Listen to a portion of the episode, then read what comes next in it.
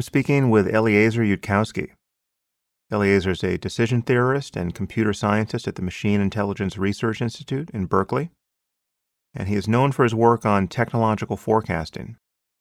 His publications include a chapter in the Cambridge Handbook of Artificial Intelligence titled The Ethics of Artificial Intelligence, which he co authored with Nick Bostrom. And Eliezer's writing has been extremely influential online, especially. He's had blogs that have been um, read by the smart set in Silicon Valley for years. Many of those articles were pulled together in a book titled Rationality From AI to Zombies, which I highly recommend. And he has a new book out, which is Inadequate Equilibria Where and How Civilizations Get Stuck. And as you'll hear, Eliezer is a very interesting first principles kind of thinker. Of those smart people who are worried about AI, he is probably among the most worried, and his concerns have been largely responsible for kindling the conversation we've been having in recent years about AI safety and AI ethics. He's been very influential on many of the people who have made the same worried noises I have in the last couple of years. So, in today's episode, you're getting it straight from the horse's mouth. And we cover more or less everything related to the question of why one should be worried about where this is all headed. So, without further delay, I bring you Eliezer Yudkowsky.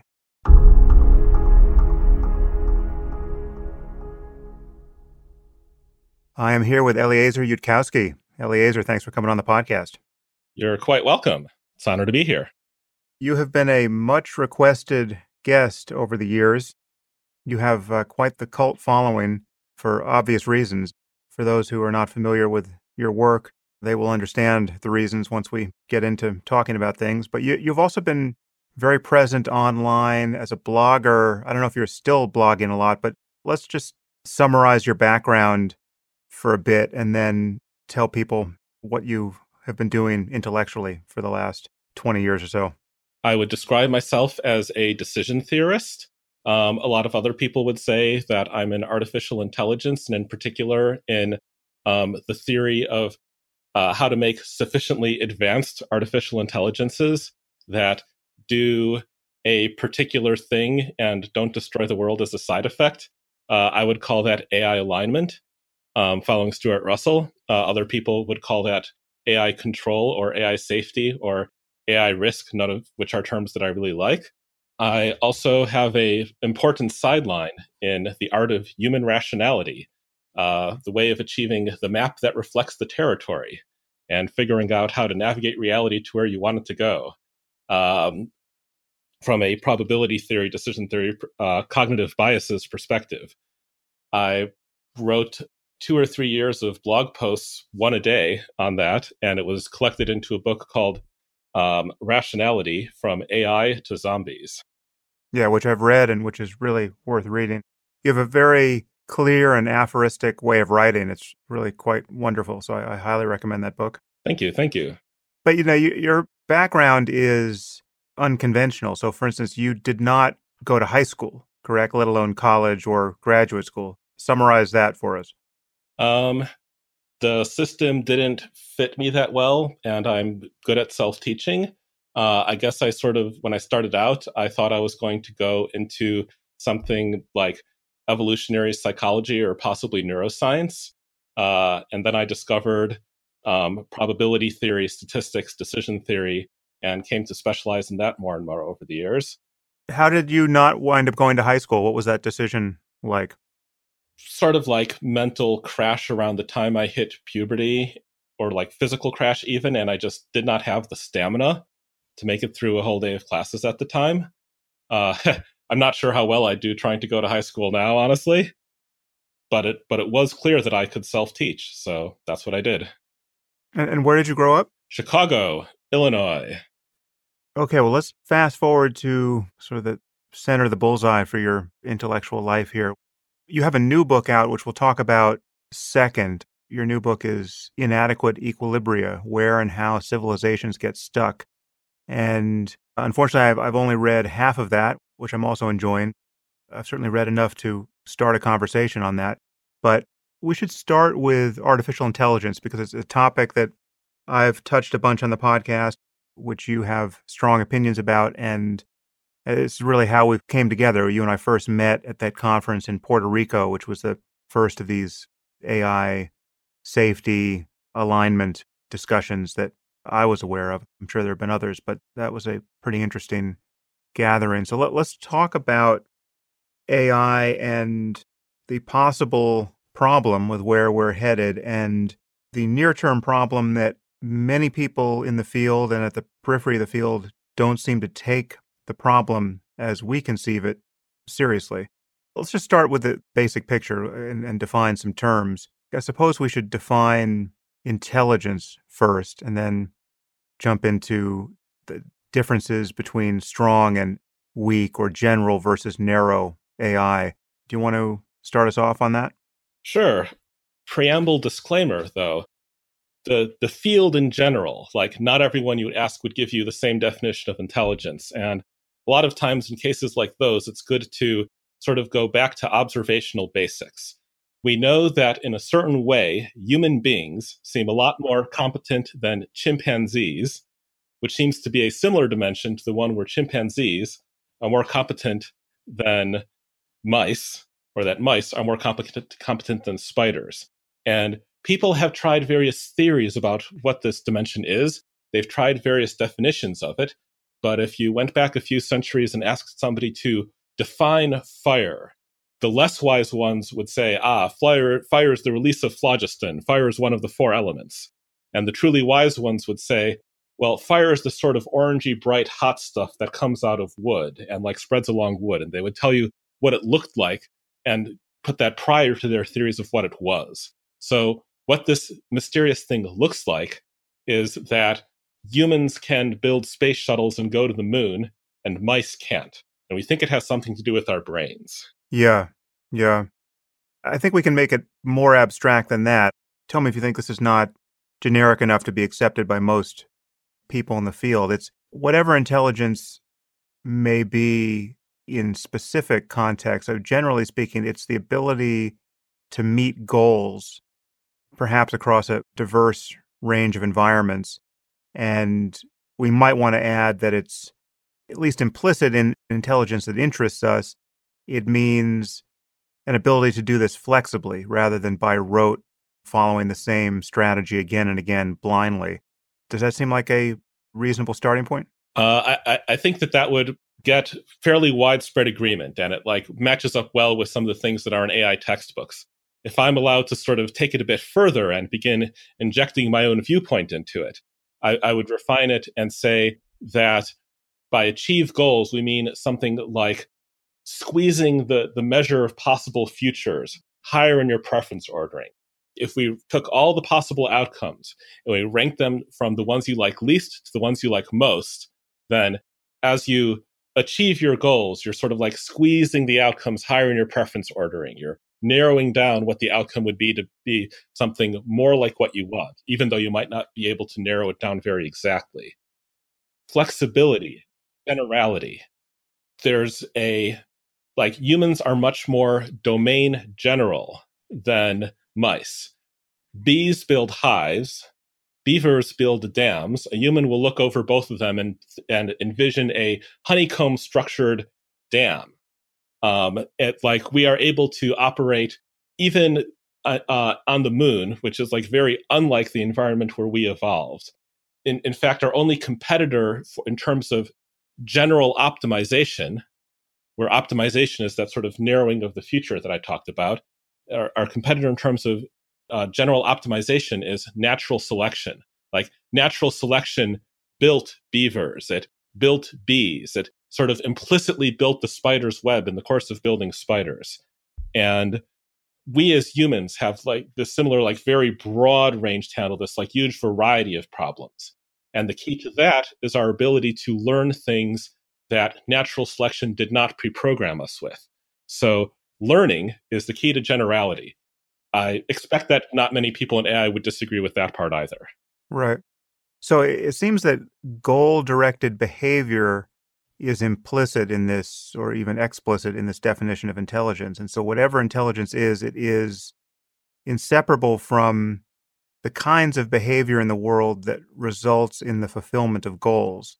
So, we're talking about agents that can do things. And once you see that, then it becomes pretty clear that if we build systems that harbor primary goals, you know, there are cartoon examples here like, you know, making paper clips.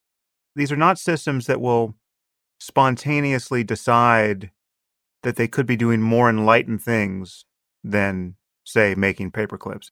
This moves to the question of how deeply unfamiliar artificial intelligence might be, because there, there are there are no natural goals that will arrive in these systems apart from the ones we put in there. And we have common sense intuitions that make it very difficult for us to think about how strange an artificial intelligence could be, even one that becomes more and more competent to meet its goals. Let's talk about the frontiers of strangeness in AI as we move from, again, I think we have a couple more definitions we should probably put in play here, differentiating strong and weak or general and narrow intelligence. Um, well, to differentiate um, general and narrow, I would say that, uh, well, I mean, this is like, on the one hand, theoretically a spectrum. Now, on the other hand, there seems to have been like a very sharp jump in generality between chimpanzees and humans. So, breadth of domain driven by breadth of learning. Um, the, like DeepMind, for example, um, recently built uh, AlphaGo, and I lost some money betting that AlphaGo would not defeat the human champion, which it promptly did. And then a successor to that was AlphaZero, and AlphaGo was specialized on Go. It could learn to play Go better than its starting point for playing Go, but it couldn't learn to do anything else.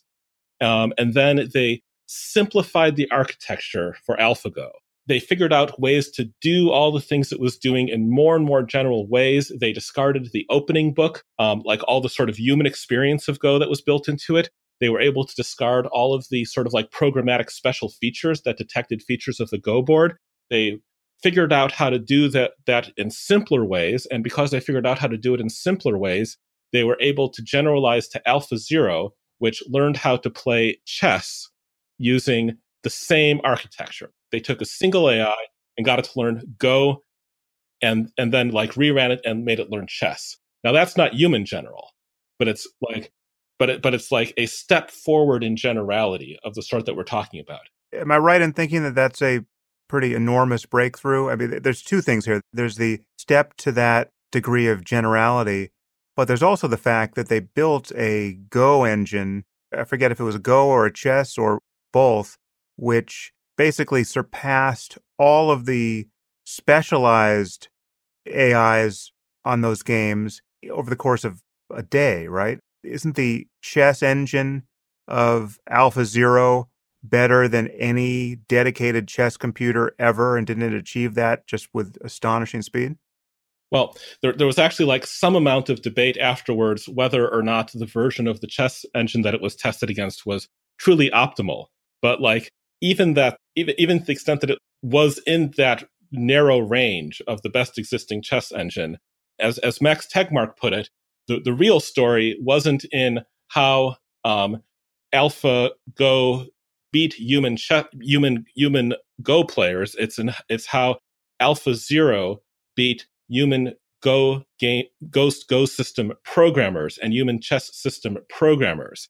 With people had put years and years of effort into accreting all of the special purpose code that played that would that would play chess uh, um, well and efficiently, and then Alpha Zero blew up to and possibly past that point in a day. And if it hasn't already gone past it, well, it would it, it, will be past it would be past it by now if if DeepMind kept working on it. Although they've they've now basically declared victory and um, shut down that project, as I understand it. Okay, so talk about the distinction between general and narrow intelligence a little bit more. So we have this feature of our minds most conspicuously where we're general problem solvers. We can learn new things and our learning in one area doesn't require a fundamental rewriting of our code. Our knowledge in one area isn't so brittle as to be degraded by our acquiring knowledge in some new area, or at least this is not a general problem which erodes our understanding again and again. And we don't yet have computers that can do this, but we're seeing the signs of moving in that direction. And so then it's it's often imagined that there's a kind of near-term goal, which has always struck me as a mirage of so-called human level general AI. I don't see how that phrase will ever mean much of anything given that all of the narrow AI we've built thus far is superhuman within the domain of its applications. The calculator in my phone is superhuman for arithmetic. Any general AI that also has my phone's ability to calculate will be superhuman for arithmetic, but we m- must presume it'll be superhuman for all of the dozens or hundreds of specific human talents we've put into it, whether it's facial recognition or just obviously you know, memory will be superhuman unless we decide to consciously degrade it. Access to the world's data will be superhuman unless we isolate it from data. Do you see this notion of human level AI as a landmark on the timeline of our development, or is it just never going to be reached? I, I think that a lot of people in the field would agree that um, human level AI, defined as literally at the human level, neither above nor below, across a wide range of competencies, is a straw target, is an impossible mirage. Right now, it seems like AI is clearly dumber and less general than us, or, or rather, that like if we're put into a sort of like real world, lots of things going on uh, context that that places demands on generality, then then AIs are not really in the game yet. Humans are like clearly way ahead. And more controversially, I would say that we can imagine a state where the AI is clearly way, way ahead, where it is uh, across sort of every kind of cognitive competency, um, barring some like very narrow ones that like aren't deeply influential of the others. Like maybe chimpanzees are better at using a stick to draw ants from an ant hive and eat them than humans are. Though no humans have really like practiced that to world championship level exactly. Um, but there's this sort of general factor of how good at you are, are you at it when reality throws you a complicated problem. And at this, chimpanzees are clearly not better than humans. Humans are clearly better than chimps, even if you can manage to narrow down one thing the chimp is better at. The thing the chimp is better at doesn't play a big role in, in our global economy. It's not an input that feeds into lots of other things. So uh, we can clearly imagine, I would say, like there are some people who say this is not possible. I think they're wrong, but it seems to me that it's, it is perfectly coherent to imagine an AI that is like better at everything or almost everything than we are, and such that if it was like building an economy with lots of inputs, like the humans would have around the same level input into that economy as the chimpanzees have into ours. Yeah, yeah. So what you're gesturing at here is a continuum of intelligence that I think most people never think about, and because they don't think about it, they they have a default doubt that it exists. I think when people, and this is a point I know you've made in your writing, and I'm sure it's a point that Nick Bostrom made somewhere in his book, Superintelligence. It's this idea that there's a huge blank space on the map past the most well advertised exemplars of human brilliance, where we don't imagine, you know, what it would be like to be five times smarter than the smartest person we could name.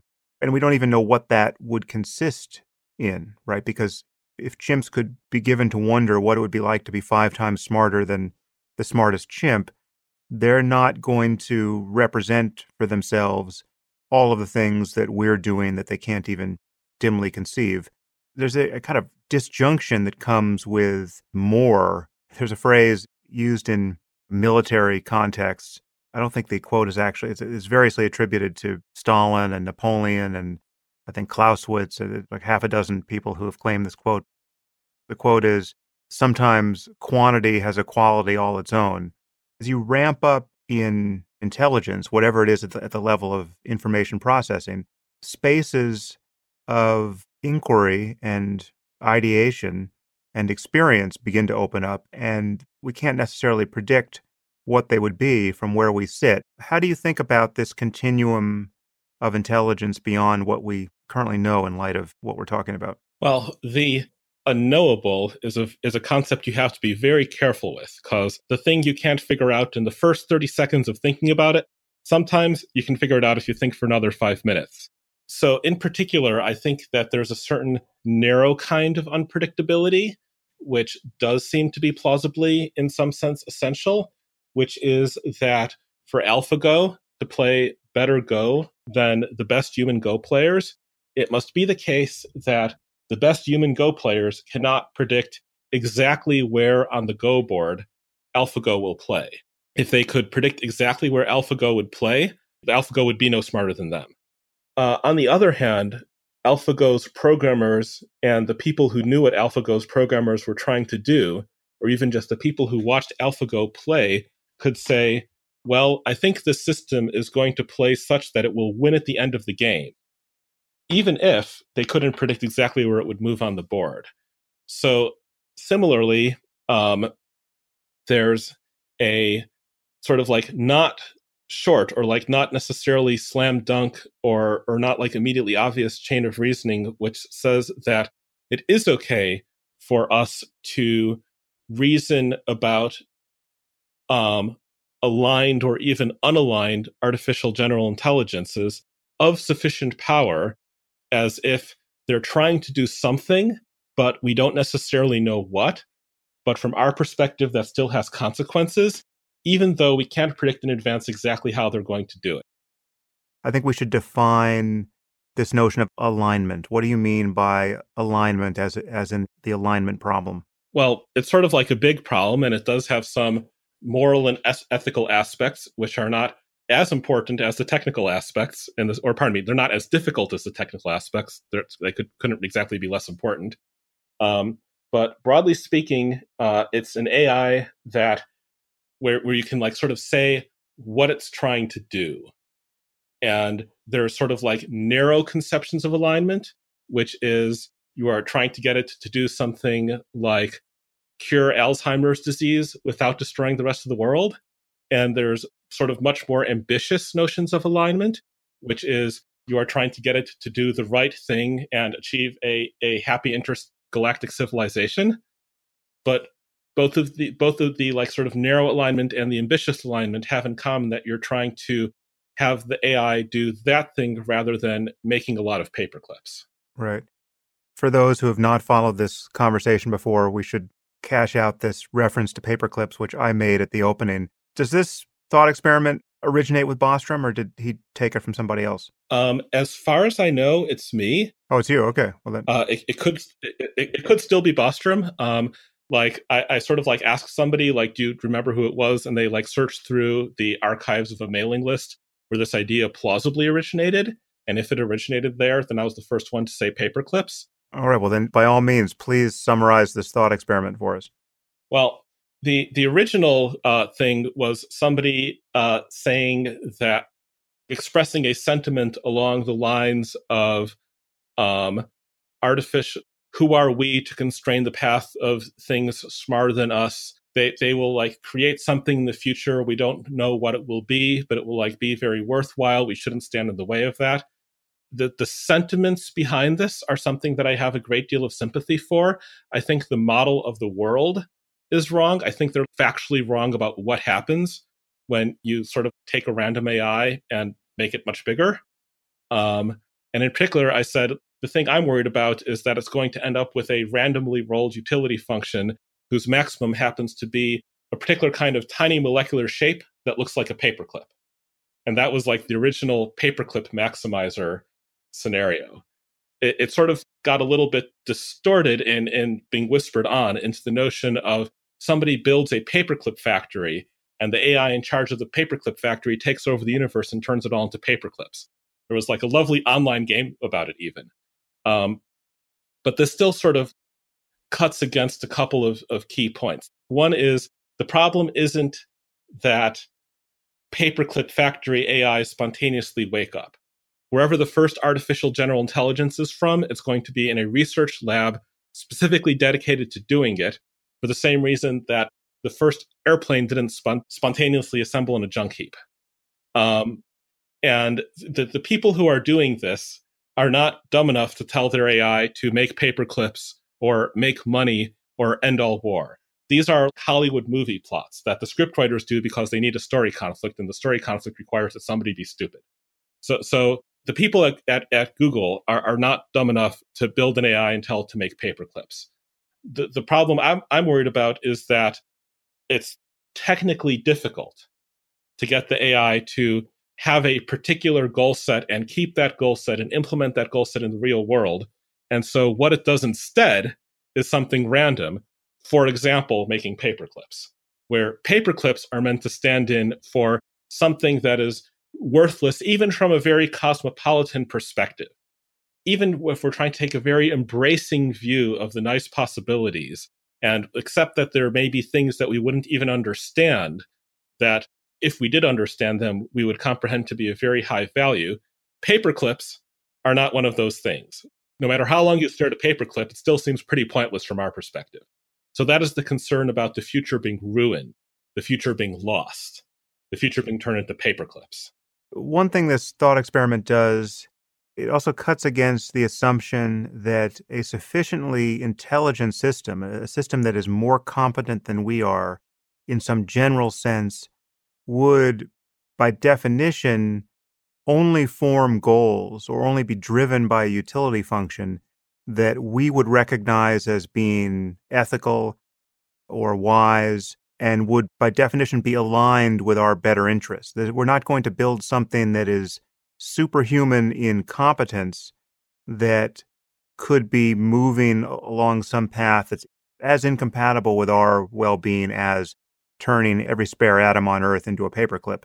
But you don't get our common sense unless you program it into the machine. And you don't get a guarantee of perfect alignment or perfect corrigibility, the ability for us to be able to say, well, that's not what we meant, you know, come back, unless that is successfully built into the machine. So this alignment problem is the general concern is that we could build even with the, you know, seemingly best goals put in, we could build something that, especially in the case of something that makes changes to itself, and we'll talk about this. I mean, the idea that these systems could become self improving, we can build something whose future behavior in the service of specific goals isn't totally predictable by us.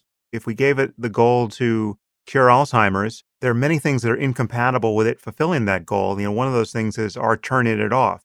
We have to have a machine that will let us turn it off, even though its primary goal is to cure Alzheimer's.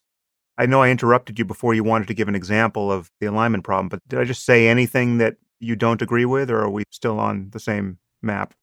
Well, we're, we're still on the same map. I agree with most of it. Uh, I, I, I, would, of course, have this giant pack of um, careful definitions and explanations built on careful definitions and explanations to like go through everything you just said.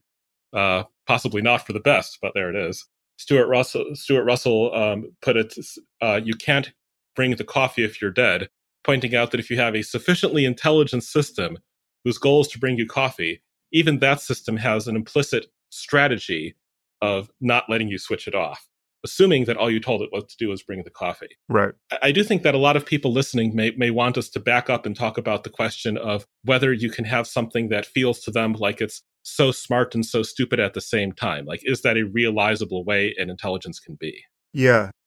And that is one of the virtues or one of the confusing elements, depending on where you come down on this, of this thought experiment of the, the paperclip maximizer.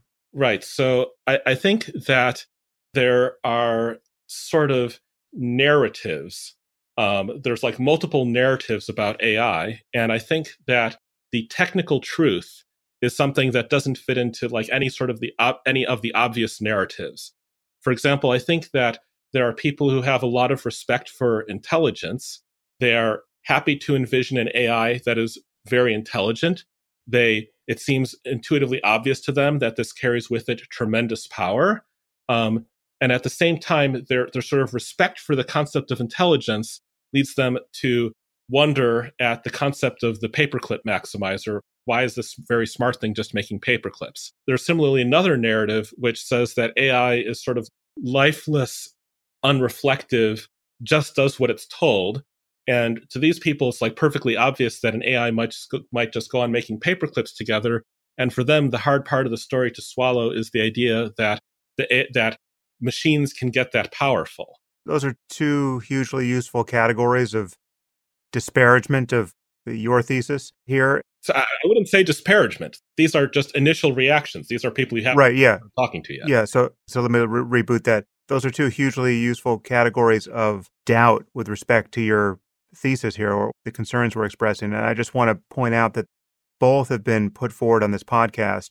The first was by David Deutsch, the physicist, who imagines that whatever AI we build, and he certainly thinks we will build it, will be, by definition, an extension of us. He thinks the best analogy is to think of our future descendants. You know, these will be our children. The teenagers of the future may have different values than we do, but these values and their proliferation will be continuous with our values and our culture and our memes. And there won't be some radical discontinuity that we need to worry about. And so there's that one basis for lack of concern. This is an extension of ourselves and it will inherit our values, improve upon our values, and there's really no place where things where we reach any kind of cliff that we need to worry about.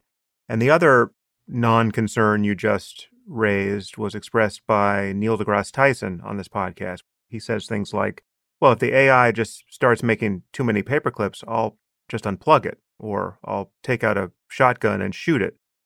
The idea that this thing, because we made it, could be easily switched off at any point we decide it's not working correctly.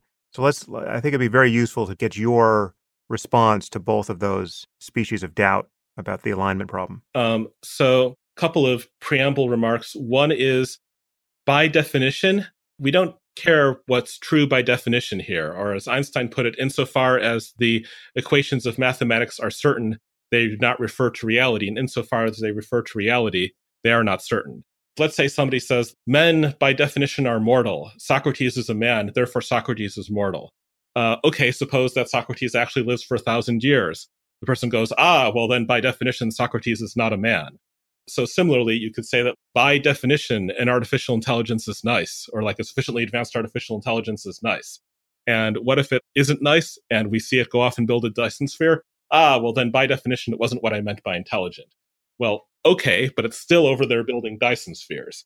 And the first thing I'd want to say is this is an empirical question. We have a question of what certain classes of computational systems actually do when you switch them on. It can't be settled by definitions, it can't be settled by how you define intelligence. There could be some sort of a priori truth that is deep about how if it has property A, it like almost certainly has property B unless the laws of physics are being violated. But this is not something you can build into how you define your terms. And I think uh, just to do justice to David Deutsch's doubt here, I don't think he's saying it's impossible, you know, empirically impossible that we could build a system that would destroy us. It's just that we would have to be so stupid to take that path that we are incredibly unlikely to take that path. The super intelligent systems we will build will be built with enough background concern for their safety that there's no special concern here with respect to how they might develop. And, and and the next preamble I want to give is well, maybe this sounds a bit snooty, maybe it sounds like I'm trying to take a superior vantage point, but nonetheless, my claim is not that there is a grand narrative that makes it emotionally consonant that paperclip maximizers are a thing. I'm claiming this is true for technical reasons. Like this is true as a matter of computer science. And, and, and the question is not which of these different narratives seems to resonate most with your soul. It's what's actually going to happen. What do you think you know? How do you think you know it? The particular position that I'm defending is one that somebody, I think Nick Bostrom, uh, named the orthogonality thesis.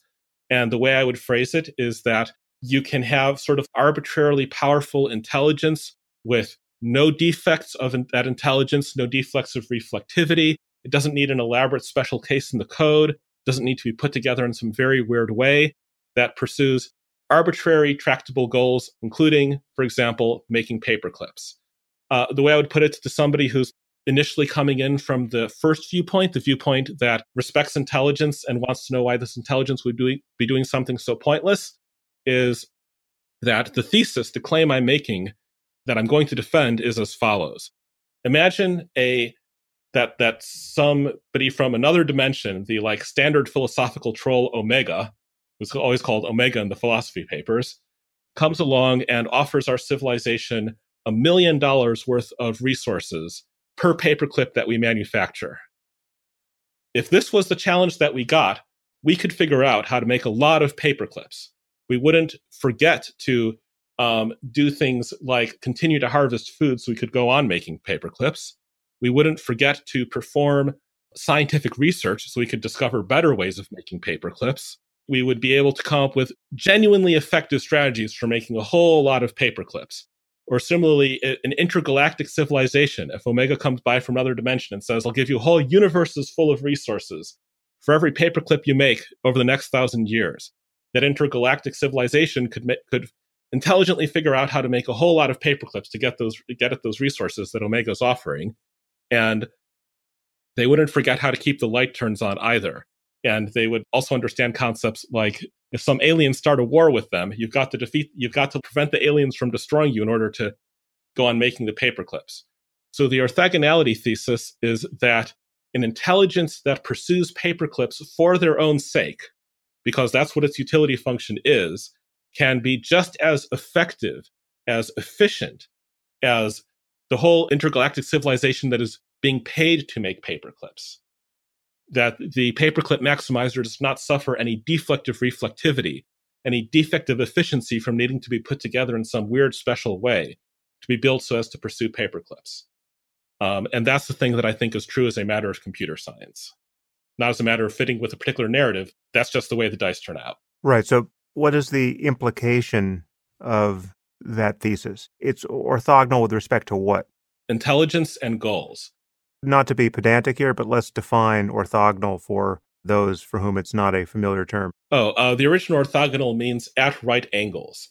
Like if you imagine a graph with an x axis and a y axis, if things can vary freely along the x axis and freely along the y axis at the same time, that's like orthogonal. You can move in one direction that's at right angles to another direction without affecting where you are in the first dimension. Right. So generally speaking, when we say that some set of concerns is orthogonal to another, it's just that there's no direct implication from one to the other. Some people think that, you know, facts and values are orthogonal to one another. So we can have all the all the facts there are to know, but that wouldn't tell us what is good. What is good is has to be pursued in some other domain. I don't happen to agree with that, as you know, but that's an example. I, I don't technically agree with it either. What I would say is that the facts are not motivating you can know all there is to know about what is good and still make paperclips is the way i would phrase that. Well i wasn't connecting th- that example to the present conversation but yeah so in the case of the paperclip maximizer what is orthogonal here? Intelligence is orthogonal to anything else we might think is good right? I, I mean i would potentially object a little bit to the way that nick bostrom took the word orthogonality for that thesis. I think for example that if you have humans and you make the humans smarter, this is not orthogonal to the humans' values. It is certainly possible to have agents such that as they get smarter, what they would report as their utility functions will change. A paperclip maximizer is not one of those agents, but humans are. Right, but if we do continue to define intelligence as an ability to meet your goals, well, then we can be agnostic as to what those goals are. You take the most intelligent person on earth, you could imagine his evil brother who is more intelligent still, but he just has bad goals or goals that we would think are bad.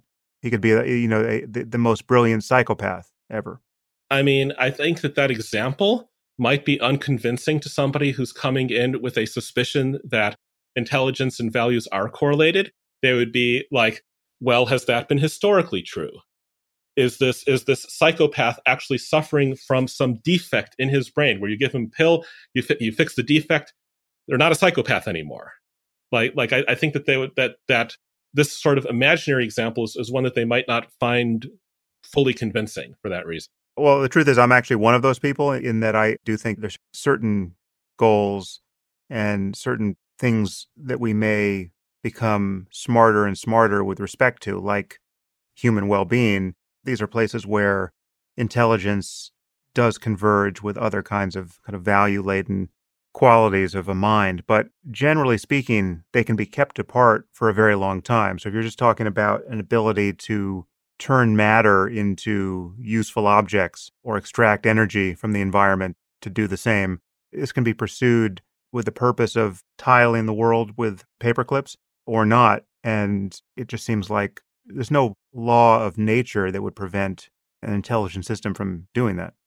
The the way I would um, sort of like rephrase the fact values things is we all, we all know about David Hume and the Hume's razor. The is does not imply ought way of looking at it. I, I would slightly rephrase that so as to like make it more of a claim about computer science, which is there uh, like what Hume observed is that there are the there there are some uh, sentences that involve an is um, some sentences some sentences involve oughts and you can't seem to get and if you start from sentences that only have is you can't get to the sentences that involve oughts without a ought introduction rule or assuming some other previous ought. The sun like it's currently cloudy outside. Uh, does it therefore follow that's that's like a, a statement of simple fact. Does it therefore follow that i shouldn't go for a walk well only if you previously have the generalization when it is cloudy you should not go for a walk and everything that you might use to derive an ought would it be a sentence that involves words like better or should or preferable um, and, and, things like that. You only get oughts from other oughts, and and that's and that's the the Hume version of the thesis. Um, and the way I would say it is that is that there's a separable core of is questions. Um, in other words, okay, I will I will let you have all of your ought sentences, but I'm also going to carve out this whole world full of is sentences that only that only need other is sentences to derive them. Yeah. Well, I don't even know that we need to resolve this. For instance, I, I think the is ought distinction is ultimately specious, and this is something that I've argued about when I talk about morality and values and the connection to facts. But I can still grant that it is logically possible, and I would uh, certainly imagine physically possible, to have a system that has a utility function that is sufficiently strange that scaling up its intelligence doesn't get you values that we would recognize as good. It certainly doesn't guarantee values that are compatible with our well being. Whether a paperclip maximizer is too specialized a case to motivate this conversation, there's certainly something that we could fail to put into a superhuman AI that we really would want to put in so as to make it aligned with us? I mean, the way I would phrase it is that is not that the paperclip maximizer has a different set of oughts, but that we can see it as running entirely on is questions. That's where I was going with that. It's not that humans have it's there's this sort of intuitive way of thinking about it, which is that there's this sort of ill understood connection between is and ought, and maybe that allows a paperclip maximizer to have a different set of oughts, a different set of things that play in its mind the role that oughts play in our mind. But then why wouldn't you say the same thing of us? I mean, the truth is, I, I actually do say the same thing of us. I think we're running on is questions as well. We have an ought laden way of talking about certain is questions, and we're so used to it that we don't even think they are is questions. But I think you could do the same analysis on a human being. The question how many paperclips result if I follow this policy is an is question. The question, what is a policy such that it leads to a very large number of paperclips, is an is question. These two questions together form a paperclip maximizer. You don't need anything else. All, all you need is a certain kind of system that repeatedly asks the is question, what leads to the greatest number of paperclips, and then does that thing. Um, and anything you can, and even if the the things that we think of as ought questions are very complicated and disguised is questions that that are influenced by what policy results in how many people being happy and so on. Yeah. Well, it's exactly the way I think about morality. I've been describing it as a navigation problem. I mean, we're navigating in the space of possible experiences.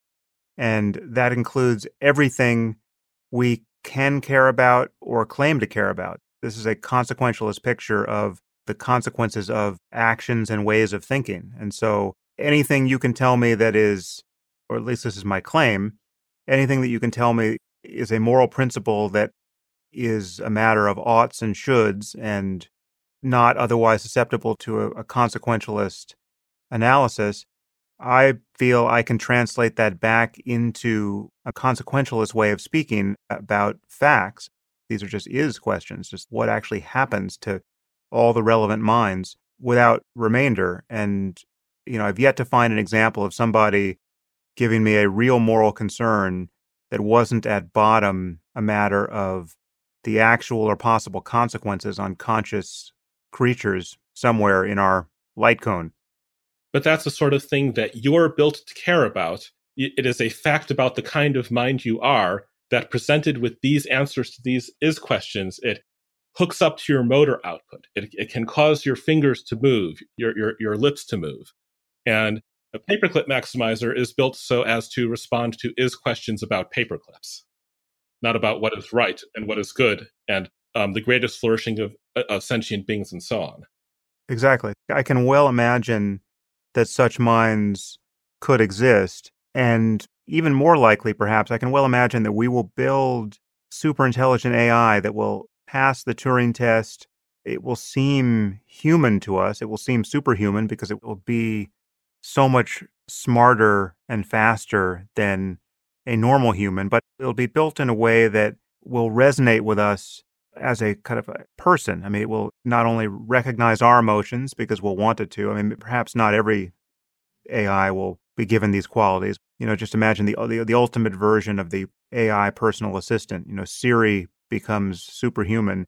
We'll want that interface to be something that's very easy to relate to. And so we'll have a very friendly, very human like front end to that. And insofar as this thing thinks faster and better thoughts than any person you've ever met, it will pass as superhuman. But I could well imagine that we will leave not perfectly understanding what it is to be human and what it is that will constrain our conversation with one another over the next thousand years with respect to what is good and desirable and just how many paper clips we want on our desks, we will leave something out or we will have put in some process whereby this intelligent system can improve itself that will cause it to migrate away from some equilibrium that we actually want it to stay in so as to be compatible with our well being. Again, this is the alignment problem. First, back up for a second. I just introduced this concept of self improvement. Is the alignment problem? It's distinct from this additional wrinkle of building machines that can become recursively self improving. But do you think that the self improving prospect is the thing that really motivates this concern about alignment? Well, I, I, I certainly would have been a lot more focused on self improvement say 10 years ago um, bef- before the, the, the, the, modern revolution in, in, in artificial intelligence um, because it now seems significantly more probable we might need to, an AI might need to do significantly less self improvement before getting to the point where it's powerful enough that we need to start worrying about alignment. Alpha Zero, to take the obvious case. No, it's not general. But if you had general Alpha Zero, well, I mean, this Alpha Zero got to be superhuman in the domains it was working on without doing a bunch of, without understanding itself and redesigning itself in a deep way. There's gradient descent mechanisms built into it. There's a system that improves another part of the system. Uh, it it it uh, is reacting to its own previous plays and doing the next play. But it's not it's not like a human being sitting down and thinking like, okay, well, how do I redesign the next generation of human beings using genetic engineering? Al- Alpha Zero is not like that. And so it now seems more plausible that we could get into a regime where AIs can do dangerous things or useful things without having previously done a, a complete rewrite of themselves, which is like, from my perspective, a pretty interesting development. I, I do think that um, when you have things that are very powerful and smart, they will redesign and improve themselves unless that is otherwise prevented for some reason or another. Maybe you built an aligned system and you have the ability to tell it not to self improve quite so hard, and you asked it to like not self improve so hard that you can understand it better. But if you lose control of the system, if you don't understand what it's doing and it's very smart, it's going to be improving itself because why wouldn't it? That's one of the things you do almost no matter what your utility function is. Right. Right. So I feel like we've addressed Deutsch's non concern to some degree here. I don't think we've addressed Neil deGrasse Tyson so much. This intuition that you could just shut it down. This would be a good place to introduce this notion of the AI in, in a box thought experiment. I mean, the, so the, the whole, and because this is something for which you are famous online, I'll just set you up here. The idea that, and this is a plausible research paradigm, obviously, and in, in fact, I would say a necessary one. Anyone who's building something that stands a chance of becoming super intelligent should be building it in a condition where it can't get out into the wild. It's not hooked up to the internet. It's not in our financial markets. It doesn't have access to everyone's bank records. It's in a box. That's not, yeah, that's not going to save you from something that's significantly smarter than you are. Okay, so let's talk about this. So the intuition is we're not going to be so stupid as to release this onto the internet. I'm not even sure that's true, but let, us let, just assume we're, we're not that stupid. Neil deGrasse Tyson says, well, then I'll just take out a gun and shoot it or unplug it.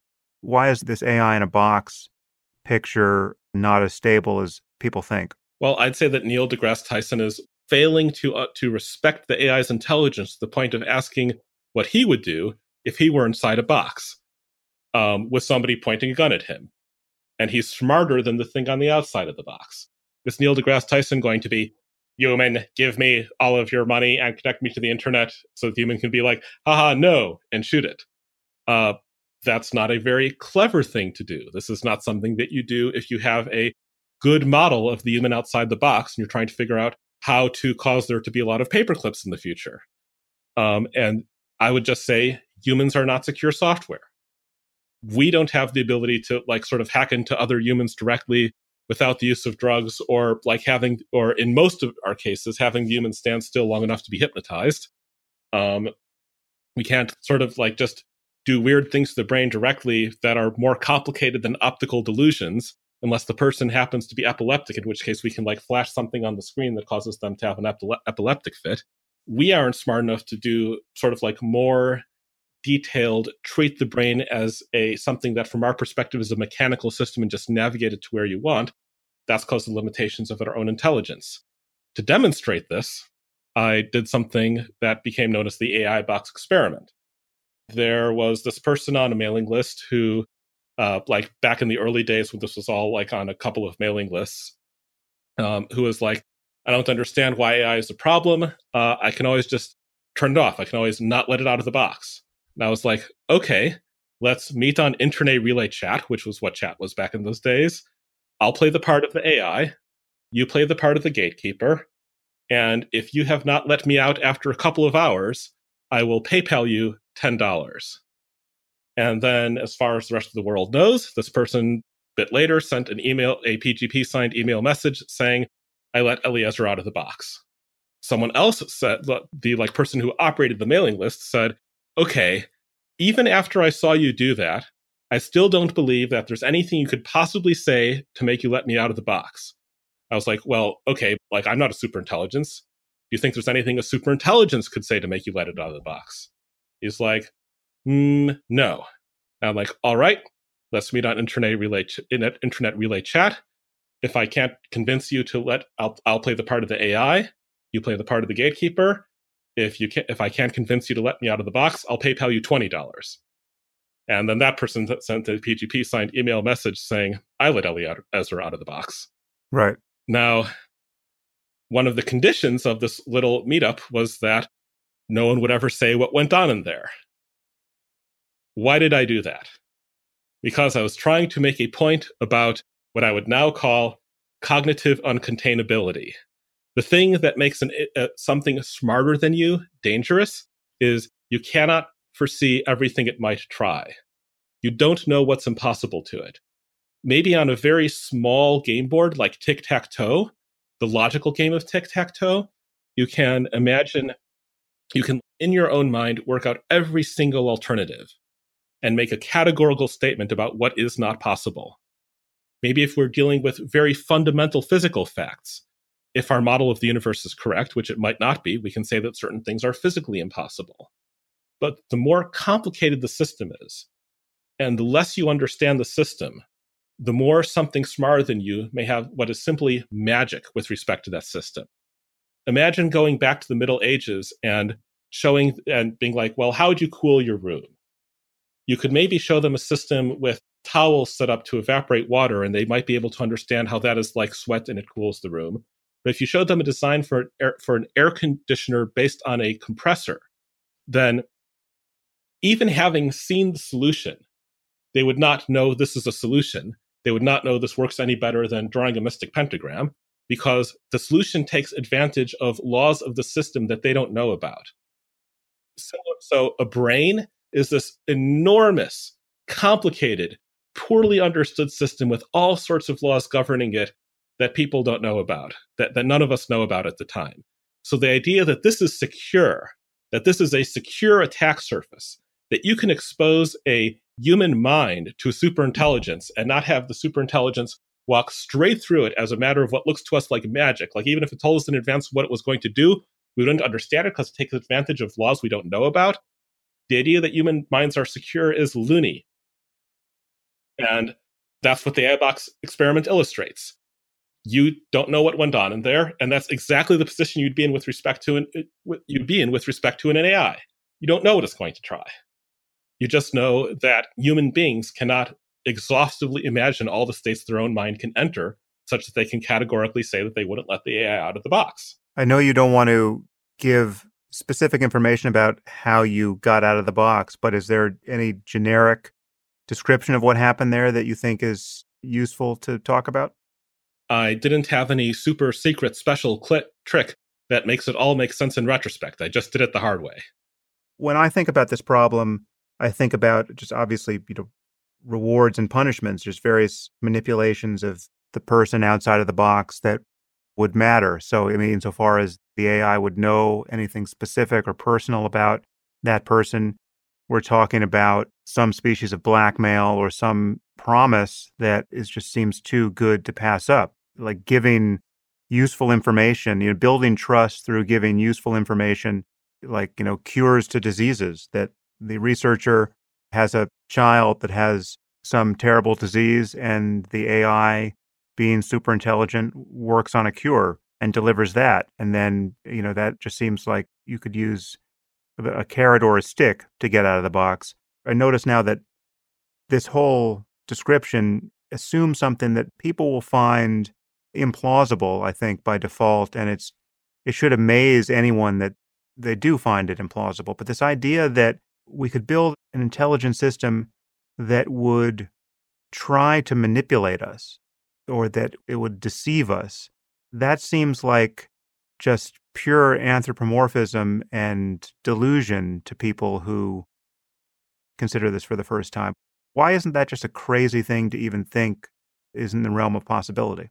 Instrumental convergence, um, which means that a lot of times across a very broad range of final goals, there are similar strategies, we think, that will help get you there. There's a whole lot of different goals from making pa- lots of paper clips to building giant diamonds to putting all the stars out as fast as possible to keeping all the stars burning as, as fast as possible, where you would want to make efficient use of energy. So if you came to an alien planet and you found this what looked like an enormous mechanism, and inside this enormous mechanism were what seemed to be high temperature superconductors, with or or or like high amperage superconductors. Even if you had no idea what this machine was trying to do, your ability to guess that it's intelligently designed comes from your guess that well, lots of, of different things an intelligent mind might be trying to do would require superconductors or like would be helped by superconductors. Similarly, if we're guessing that a paperclip maximizer tries to deceive you into being a, tries to deceive you into believing that it's a human eudaimonia maximizer, or like general eudaimonia maximizer. The people building it are cosmopolitans, which they probably are. I should just footnote us here that eudaimonia is the Greek word for well being that was much used by Aristotle and other Greek philosophers. Or as someone, I believe uh, Julia Galef might have defined it, eudaimonia is happiness minus whatever philosophical objections you have to happiness. That's nice. uh. Anyway, like, we're not supposing that this paperclip maximizer has a built in desire to deceive humans. It only has a built in desire for paperclips, or, or, or, pardon me, not built in, but like inbuilt, I should say, or innate. Um, people probably didn't build that on purpose. Um, but anyway, its its utility function is just paperclips, or might just be unknown. But deceiving the humans into thinking that you are friendly is a very generic strategy across a wide range of utility functions. You know, humans do this too. And, and not because we have, and not necessarily because we get this built deep inbuilt kick about deceiving people, although some of us do, but like a con man who just wants money and, and ha- gets no innate kick out of you believing false things will cause you to believe false things in order to get your money. Right. A more fundamental principle here is that obviously a physical system can manipulate another physical system because, as you point out, we do that all the time. We are an intelligent system to whatever degree, which has as part of its repertoire this behavior of dishonesty and manipulation when in the presence of other similar systems. And we know this is a product of physics on some level. We're talking about arrangements of atoms producing intelligent behavior. And at you know some level of abstraction, we can talk about their goals and their utility functions. And the idea that if we build true general intelligence, it won't exhibit some of these features of our own intelligence by some definition, or it would be impossible to have a machine we build ever lie to us as part of a kind of an instrumental goal, you know, en route to some deeper goal. That just seems like it's a kind of magical thinking. And th- this is a kind of magical thinking that I think does dog the field. I think when we encounter doubts in people, even in people who are doing this research, that everything we're talking about is a genuine area of concern, that there is an alignment problem worth thinking about. I think there's this fundamental doubt that mind is platform independent or substrate independent. I think people are imagining that, yeah, we, we can build machines that will play chess. We can build machines that can learn to play chess better than any person or any machine, even in a single day. But we're never going to build general intelligence because general intelligence requires the wetware of a human brain. And it's just not going to happen. I don't think many people would sign on the dotted line below that statement, but I think that is a kind of mysticism that is presupposed by many of the doubts that we encounter on this topic? I mean, I, am a bit reluctant to accuse people of that because I think that many artificial intelligence people who are skeptical of this whole scenario would vehemently refuse to sign on that dotted line and would accuse you of, attract, of attacking a straw man. I, I, I do think that my version of the story would be something more like they're not imagining enough changing simultaneously. Today, they have to emit blood, sweat, and tears to get their their their AI to do the simplest things. Like never mind playing Go. Like when you're approaching this for the first time, you can try to get your AI to generate pictures of digits from zero through nine. And that and and you can spend like a month trying to do that and still not quite get it to work right. And there I, I think they might be envisioning an AI that ha- that scales up and does more things and better things, but they're not envisioning that it now has the human trick of learning new domains without being prompted, without it being pre-programmed. You just ex- it, you expose it to stuff, it looks at it, it figures out how it works. They're imagining that an AI will not be deceptive because they're saying like, look at how much work it takes to get this thing to generate pictures of birds. Who's going to put in all that work to make it good at deception? You'd have to be crazy to do that. I'm not doing that. This is a Hollywood plot. This is not something real researchers would do. And the thing I would reply to that is I'm not concerned that you're going to teach the AI to deceive humans. I'm concerned that you're that someone somewhere is going to get to the point of having the extremely useful seeming and cool seeming and powerful seeming thing where the AI just looks at stuff and figures it out. It looks at humans and figures them out. And once you know as a matter of fact how humans work, you realize that the humans will give you more resources if they believe that you're nice than if they believe that you're a paperclip maximizer. And it will understand what actions have the consequence of causing humans to believe that it's nice. Like the fact that we're dealing with a general intelligence is where this issue comes from. This does not arise from Go players or even Go and chess players or a, a, system that bundles together 20 different things it can do as special cases. This is the special case of the system that is smart in a way that you are smart and that mice are not smart. Right. One thing I think we should do here is close the door to what is genuinely a cartoon fear that I think nobody is really talking about, which is the straw man counter argument we often run into. It's the idea that everything we're saying is some version of the Hollywood scenario that suggests that, AIs will become spontaneously malicious, that the thing that we're imagining might happen is some version of the Terminator scenario where you know armies of malicious robots attack us. And that's not the actual concern. Obviously, there's some possible path that would lead to armies of malicious robots attacking us.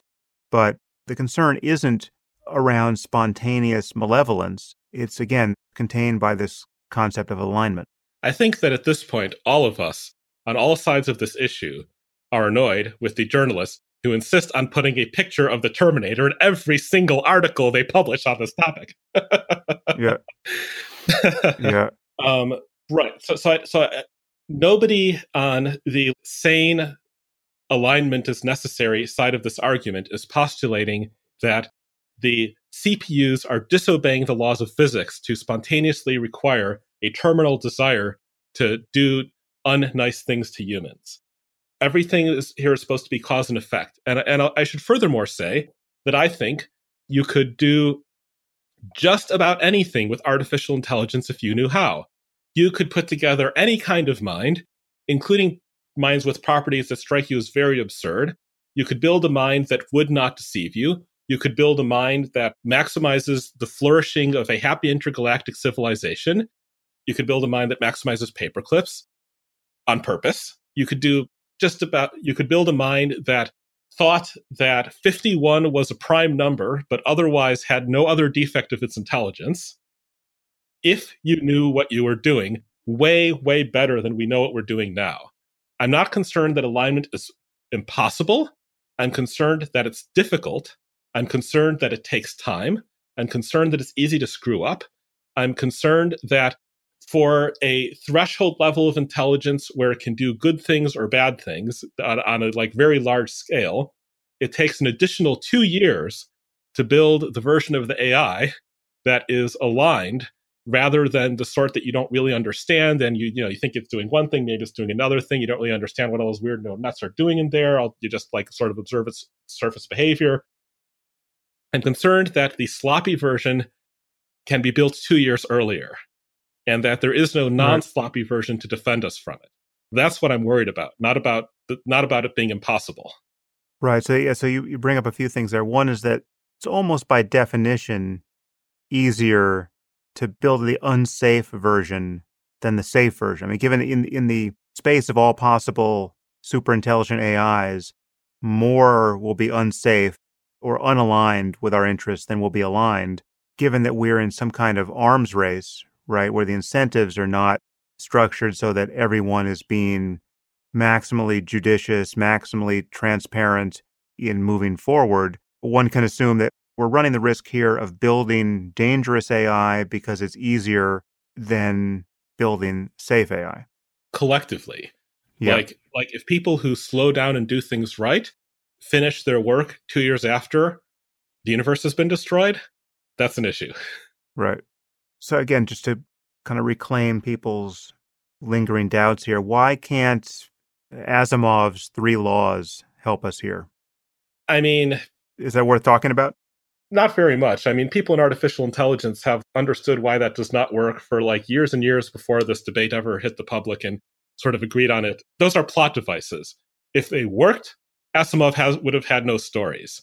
It was a great innovation in science fiction because it treated artificial intelligences as lawful systems with rules that govern them at all, as opposed to AI as pathos, which is like, look at these poor things that are being mistreated, or AI as menace, oh no, they're going to take over the world. Asimov was the first person to really write and popularize AIs as devices. Things go wrong with them because there are rules. And this was a great innovation. But the three laws, I mean, they're, they're deontology.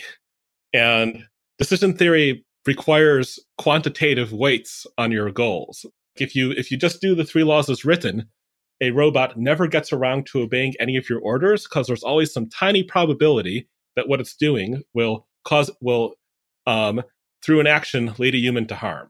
So it never gets around to actually obeying your orders. Right. So just to unpack what you just said there. So the first law is never harm a human being. The second law is follow human orders. But given that any order that a human would give you runs some risk of harming a human being, there's no order that could be followed. Well, the first law is um, do not harm a human, nor through inaction allow a human to come to harm. You know, even as an, an English sentence, a whole lot more questionable. I, I mean, mostly, I, I mostly I think this is like looking at the wrong part of the problem as being difficult. The problem is not that you need to come up with a clever English sentence that implies doing the nice thing. Um, the way I sometimes put it is that I think that almost all of the difficulty of the alignment problem is contained in aligning an AI on the task make two strawberries identical down to the cellular but not molecular level. Where I give this particular task because it is difficult enough to force the AI to invent new technology.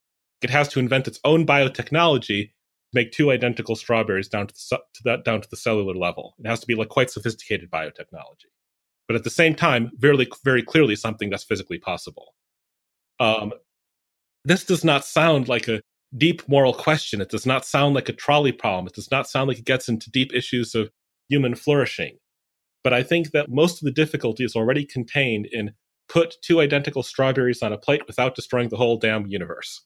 There's already this whole list of ways that it is more convenient to build the technology for these strawberries if you build your own super intelligences in the environment and you prevent yourself from being shut down or you build giant fortresses around the strawberries to drive the probability to as close to one as possible that the strawberries get on the plate. Um, and, and furthermore like and, and even that's just the tip of the iceberg. The depth of the iceberg is how do you actually get a sufficiently advanced AI to do anything at all. We have our current methods for getting AIs to do anything at all do not seem to me to scale to general intelligence. If you look at humans, for example, natural selection, if you were, were to analogize natural selection to gradient descent, the current machine learn big big deal machine learning training technique, then the loss function used to guide that gradient descent is inclusive genetic fitness spread as many copies of your genes as possible. We have no explicit goal for this. In general, when you take a something like gradient descent or natural selection and take a big complicated system like a human or a sufficiently complicated neural net architecture and optimize it so hard for doing X that it turns into a general intelligence that does X, this general intelligence has no explicit goal of doing X. We have no explicit goal of doing fitness maximization. We have hundreds of, of, of different little goals. None of them are the thing that natural selection was hill climbing us to do. I think that the same basic thing holds true of any sort of any any way of producing general intelligence that looks like anything we're currently doing in AI. If you get it to play Go, it will play Go. If you try to but Alpha Zero is not reflecting on itself. It's not learning things. It doesn't have a general model of the world. It's not operating in new contexts and making new contexts for itself to be in. It's not smarter than the people optimizing it or smarter than the internal processes optimizing it. our current methods of alignment do not scale.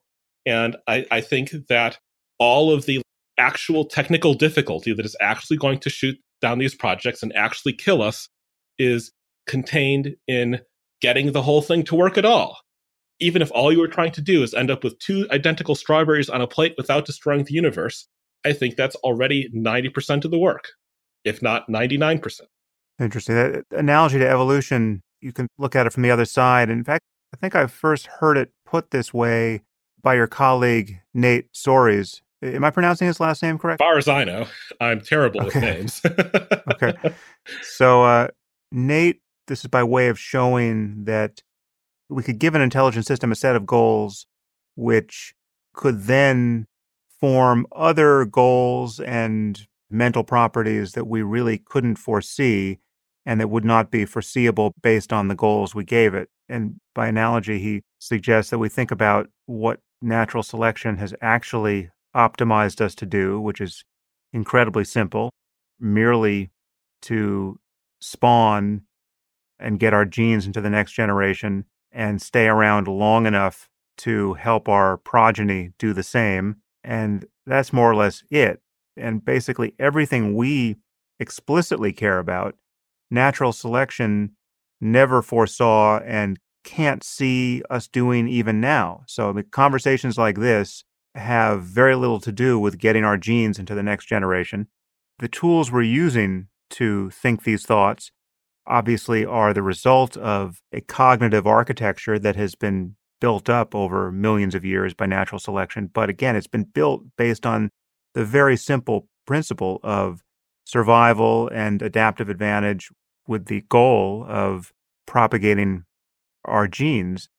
So you could imagine, by analogy, building a system where you've given it goals, but this thing becomes reflective and even self optimizing and begins to do things that we can no more see than natural selection can see our conversations about AI or mathematics or music or the pleasures of writing good fiction or anything else. I don't think that I, am not concerned that this is impossible to do. I'm if if we could somehow get a, a, a textbook from the way things would be 60 years in the future if there was no intelligence explosion, like we could somehow get the textbook that says how to do the thing. It it probably might not even be that complicated. The thing I'm worried about is that the way that natural selection does it, it's not stable. That particular way of doing it is not stable. I don't think the particular way of doing it via gradient descent of a massive system is going to be stable. I don't see anything you can do with the current technological set in artificial intelligence that is stable. And even if this problem takes only two years to resolve, that additional delay is potentially enough to destroy everything. Like that's the part that I'm worried about, not about like some kind of fundamental philosophical um, impossibility. I'm not worried that it's impossible to figure out how to build a mind that does a particular thing and just that thing and doesn't destroy the world as a side effect. I worry that it takes an additional two years or longer to figure out how to do it that way. So let's just talk about the near term future here or what you think is likely to happen.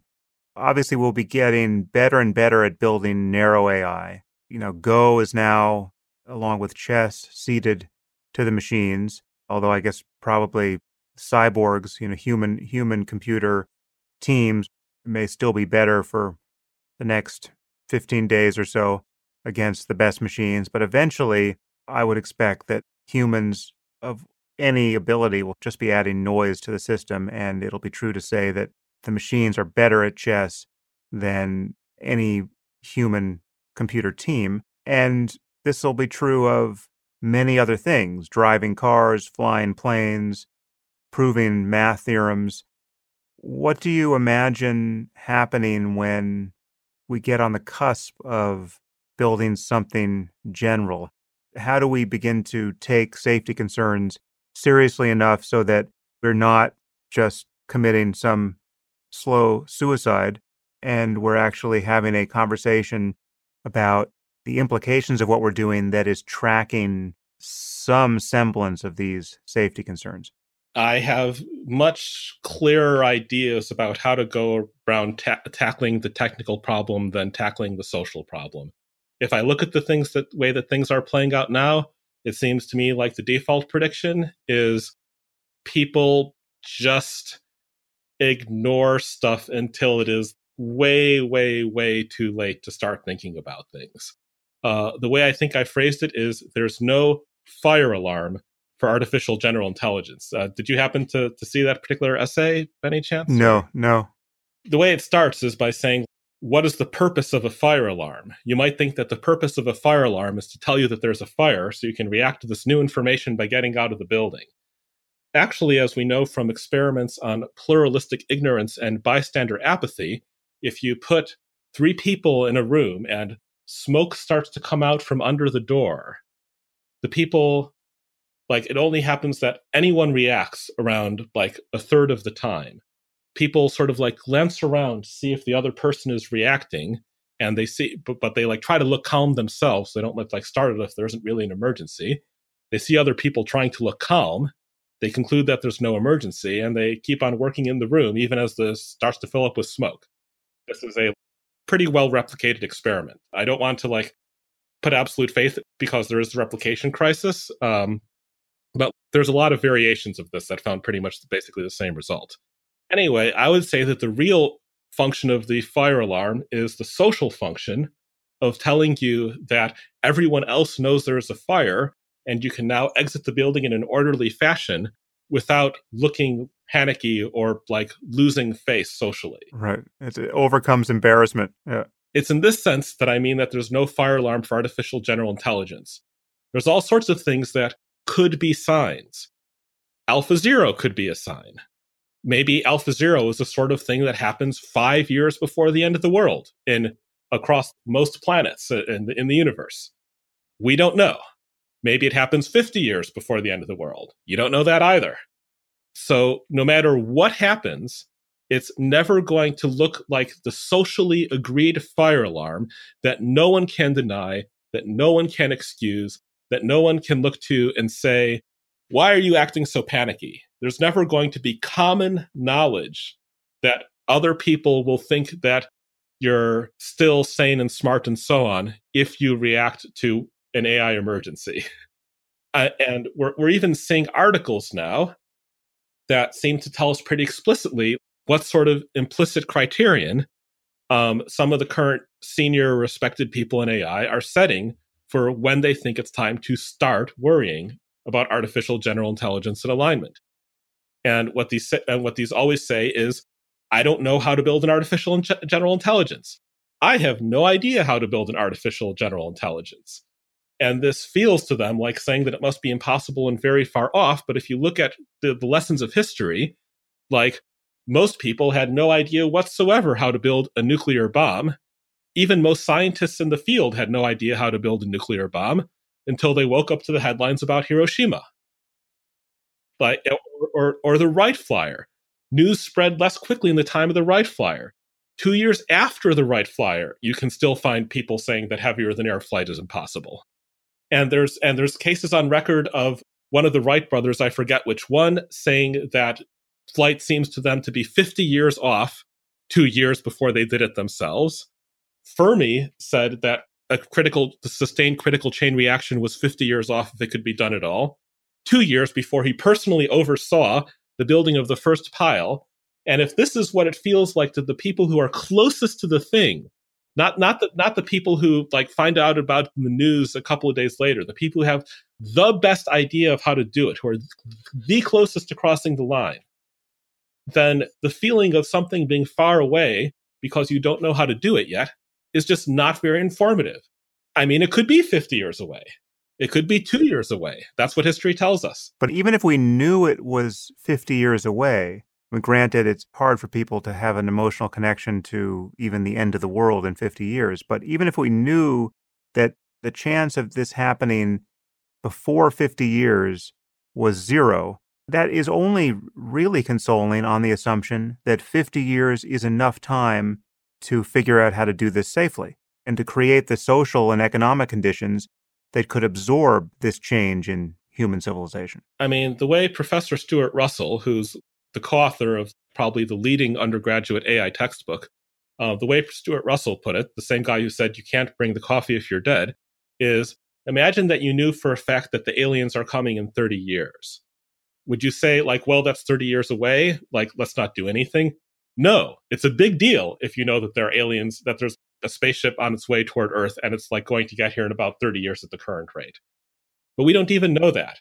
There, there's this lovely tweet by um, uh, a fellow named McAfee, who's one of the major economists who've been talking about uh, labor issues of AI. Um, I, I could perhaps look up the exact phrasing, um, but it was roughly, he said, guys, stop worrying. We have no idea whether or not AI is imminent. And I was like, right. That's not really a reason to not worry now, is it? It's not even close to a reason. That's the thing. It's just this assumption here that people aren't seeing that it's just a straight up non sequitur. Referencing the time frame here only makes sense if you have some belief about how much time you need to solve these problems.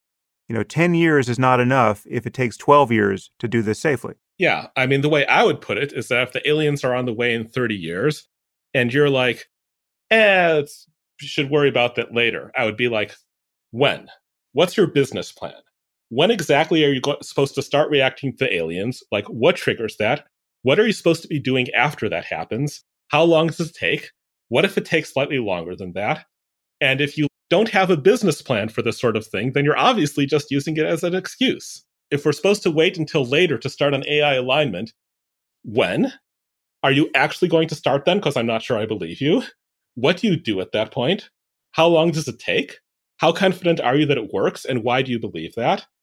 What, is the, what are the early signs if your plan isn't working? What's the business plan that says that we get to wait? Right. So let's just envision a little more, insofar as that's possible, what it will be like for us to get closer to the end zone here without having totally converged on a safety regime. I mean, we're picturing this is not just a problem that can be discussed between Google and Facebook and a few of the companies doing this work. We have a global society that has to have some agreement here because who knows what China will be doing in 10 years or Singapore or Israel or any or any other country. So we haven't gotten our act together in any noticeable way, and we've continued to make progress. I think the one basis for hope here is that good AI or well behaved AI will be the antidote to bad AI. There'll be some, we'll, we'll be fighting this in a kind of piecemeal way all the time the moment these things start to get out. This will just become of a piece with our growing cybersecurity concerns and malicious code is something we have now. Already costs us billions and billions of dollars a year to safeguard against it. It doesn't scale. There's there's no continuity between what you have to do to fend off little pieces of code trying to break into your computer what you have to do to fend off something smarter than you these are totally different realms and regimes and separate magisteria the term we all hate but nonetheless in this case yes separate magisteria of how you would even start to think about the problem. We're not going to get automatic defense against superintelligence by building better and better antivirus software. Let's just step back for a second. So, we talked about the AI in the box scenario as being surprisingly unstable for reasons that we can perhaps only dimly conceive. But isn't there a, just a even a scarier concern that this is just not going to be boxed anyway that people will be so tempted to make money with their newest and greatest Alpha 000 NASDAQ. What are the prospects that we will even be smart enough to keep the best of the best versions of almost general intelligence in a box? Well, I, I mean, I know some of the people who say they want to do this thing, and all of the ones who are not utter idiots have are, are like past the point where they would deliberately enact Hollywood movie plots. Although I am somewhat concerned about the degree to which there's a sentiment that you need to be able to connect to the internet so you can run your AI on Amazon Web Services using the latest operating system updates. And anything and, and trying to do that is like such a supreme disadvantage in this environment that you might as well be out of the game. I don't think that's true, but I'm worried about the sentiment behind it. Um, but but but the problem as I see it is okay. There's a, a big big problem and a little big problem. The big big problem is nobody makes how to make knows nobody knows how to make the nice AI. You ask people how to do it, they either don't give you any answers or they give you answers that I can shoot down in 30 seconds as a result of having worked in this field for longer than five minutes. It doesn't matter how good their intentions are. It doesn't matter if they don't want to enact the Hollywood movie plot. They don't know how to do it. Nobody knows how to do it. There's no point in even talking about the arms race if the arms race is between two, two, a set of unfriendly AIs with no friendly AI in the mix. And the little big problem is the arms race aspect, where maybe DeepMind wants to build a nice AI, maybe China is being responsible because they understand the concept of stability, but Russia copies China's code and Russia takes off the safeties. That's that's the little big problem, which is still a very large problem. Yeah, I mean most people think the real problem is human malicious use of powerful AI that is safe don't give your AI to the next Hitler and you're going to be fine. They're just wrong. They're just wrong as to where the problem lies. They are looking in the wrong direction and ignoring the thing that's actually going to kill them.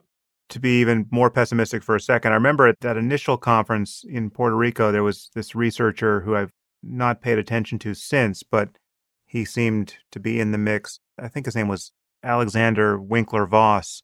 And he seemed to be arguing in his presentation at that meeting that this would very likely emerge organically already in the wild in you know very likely in financial markets. We'll be putting so many ai resources into the narrow paperclip maximizing task of making money in the stock market that by virtue of some you know quasi darwinian effect here this will just knit together on its own online and the first general intelligence we'll discover will be something that will be already out in the wild. Does that seem, I mean, obviously that does not seem ideal, but does that seem like a plausible path to developing something general and smarter than ourselves, or does that just seem like a fairy tale?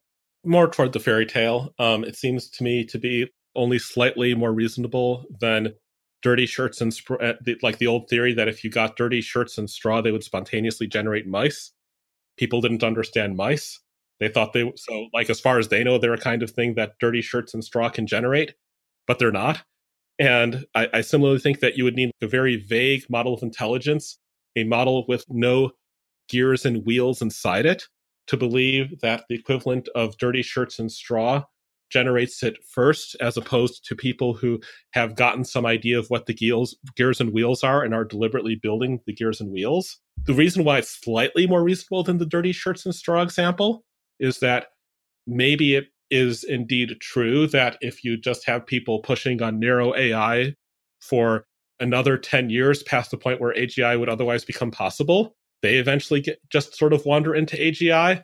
But I think that that happens 10 years later in the natural timeline than AGI put together by somebody who actually is trying to put together AGI and has the best theory out of the field of the contenders, or possibly just like the most vast quantities of brute force, a la Google's tensor chips things.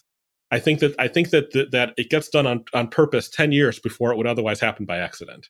Okay, so there's I guess just one other topic here that I wanted to touch on before we close on uh, discussing your book, which is not narrowly focused on this.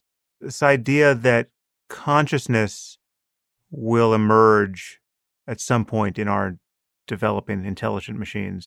Then we have the additional ethical concern that we could be building machines that can suffer or building machines that can simulate suffering beings in such a way as to make actually make suffering beings suffer in these simulations. We could be essentially creating hells and populating them.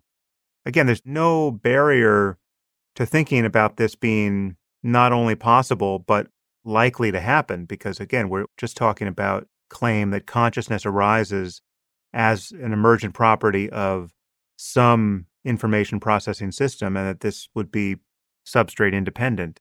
Unless you're going to claim one, that consciousness does not arise on the basis of anything that atoms do, it has some other source, or two, those atoms have to be the wet atoms in biological substrate and they can't be in silico. Neither of those claims is very plausible at this point scientifically. So then you have to imagine that as long as we just keep going, keep making progress, we will eventually build, whether by design or not, systems that not only are intelligent, but are conscious. And then so this opens a category of malfeasance that you or someone in this field has dubbed mind crime. What is mind crime and why is it so difficult to worry about? I think, by the way, that that's a pretty terrible term. uh-huh. uh, I, I, I'm pretty sure I wasn't the one who invented it. Um, I am the person who invented some of these terrible terms, but like not that one in particular.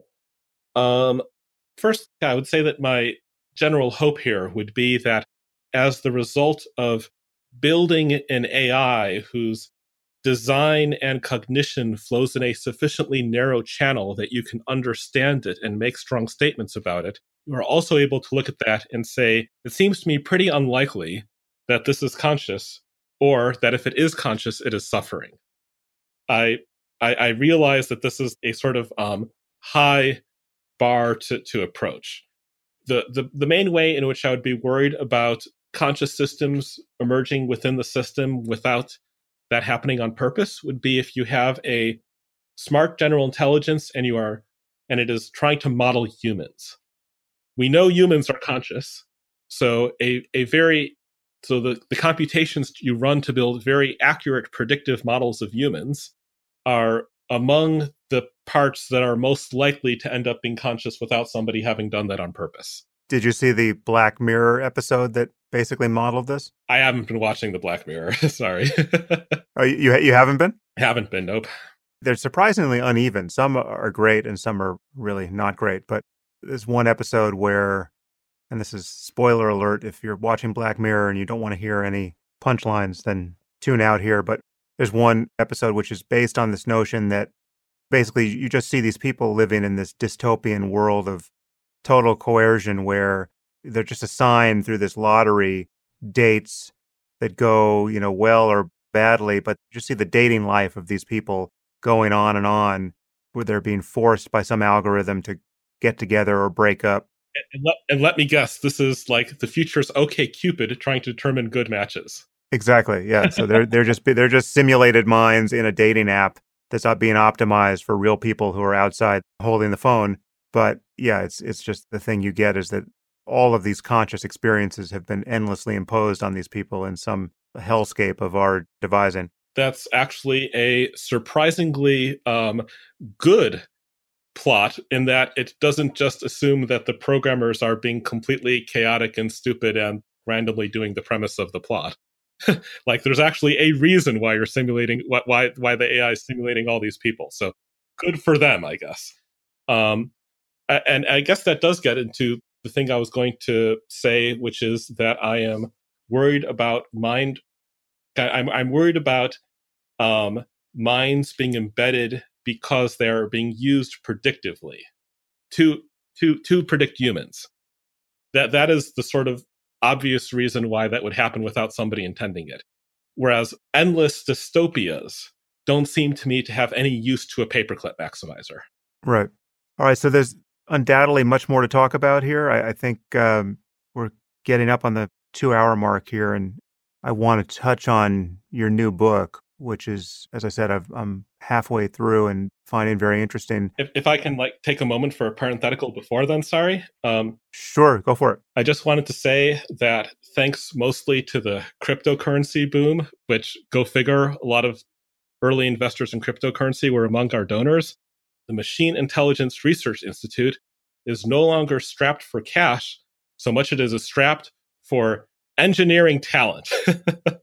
so oh, nice. That's a good if, problem to have. Yeah. If, if anyone listening to this is a brilliant com- computer scientist who wants to work on more interesting problems than they're currently working on, um, and especially if you are sort of already oriented to these issues, please consider going to intelligence.org slash engineers if you'd like to work for our nonprofit. That's intelligence.org slash engineers. Let's say a little more about that. So I think in your, and I will have given a bio for you in the introduction here, but the Machine Intelligence Research Institute, MIRI, is an organization that you co founded, which you're still associated with. Do you want to say what is happening there and what jobs are on offer? Basically, it's the original AI alignment organization that, especially today, works primarily on the technical parts of the problem and the technical issues, and previously has been working mainly on a sort of more previously it was sort of like a more pure theory approach um, but now that AI, that narrow AI has gotten powerful enough, um, people, not just us but elsewhere, like DeepMind, are starting to take shots at what can current technology, what setups can we do that will tell us something about how to do this stuff. Um, and so, so the the technical side of AI alignment is getting a little bit more practical. I'm worried that it's not happening fast enough. Uh, but well, if you're worried about that sort of thing, what one does is adds funding and especially adds smart engineers. Do you guys collaborate with any of these companies doing the work? But do you have frequent contact with DeepMind or Facebook or anyone else? I mean, the people in AI alignment uh, all go to the same talks, and I'm sure that the people who do AI alignment at DeepMind talk to DeepMind, and sometimes we've been known to talk to the upper people at DeepMind, and DeepMind is like the same country as the Oxford Future of Humanity Institute. So the bandwidth here might not be really optimal, but it's certainly not zero. Okay, so your new book, again, the title is Inadequate Equilibria Where and How Civilizations Get Stuck. That is a title that needs some explaining. What do you mean by inadequate? What do you mean by equilibria? And how does this relate to civilizations getting stuck? So, one way to look at the book is that it's about how you can get crazy, stupid, evil, large systems without any of the people inside them being crazy, evil, or stupid. I, I, think that a lot of people look at various aspects of the dysfunction of modern civilization and they sort of hypothesize evil groups that are profiting from the dysfunction and sponsoring the dysfunction. And if only we defeated these evil people, the system could be rescued. And the truth is more complicated than that. But what are the details? The details matter a lot. How do you have systems full of nice people doing evil things? Yeah, and I often reference this problem by citing the power of incentives, but there are many other ideas here which are very useful to think about, which capture what we mean by the power of incentives. And there are a few concepts here that we should probably mention. What is a coordination problem? This is something you reference in the book. A coordination problem is where there's a better way to do it, but you have to change more than one thing at a time. Um, so, so an example of a problem is if, um, let's say, you have Craigslist, which is one system where buyers and sellers meet to buy and sell, like use things within a local geographic area. Um, let's say that you have an alternative to Craigslist, and your alternative is Dan's List, and Dan's List is like genuinely better. Let's let's not worry for a second about how many startups think that without it being true. Suppose it's like genuinely better.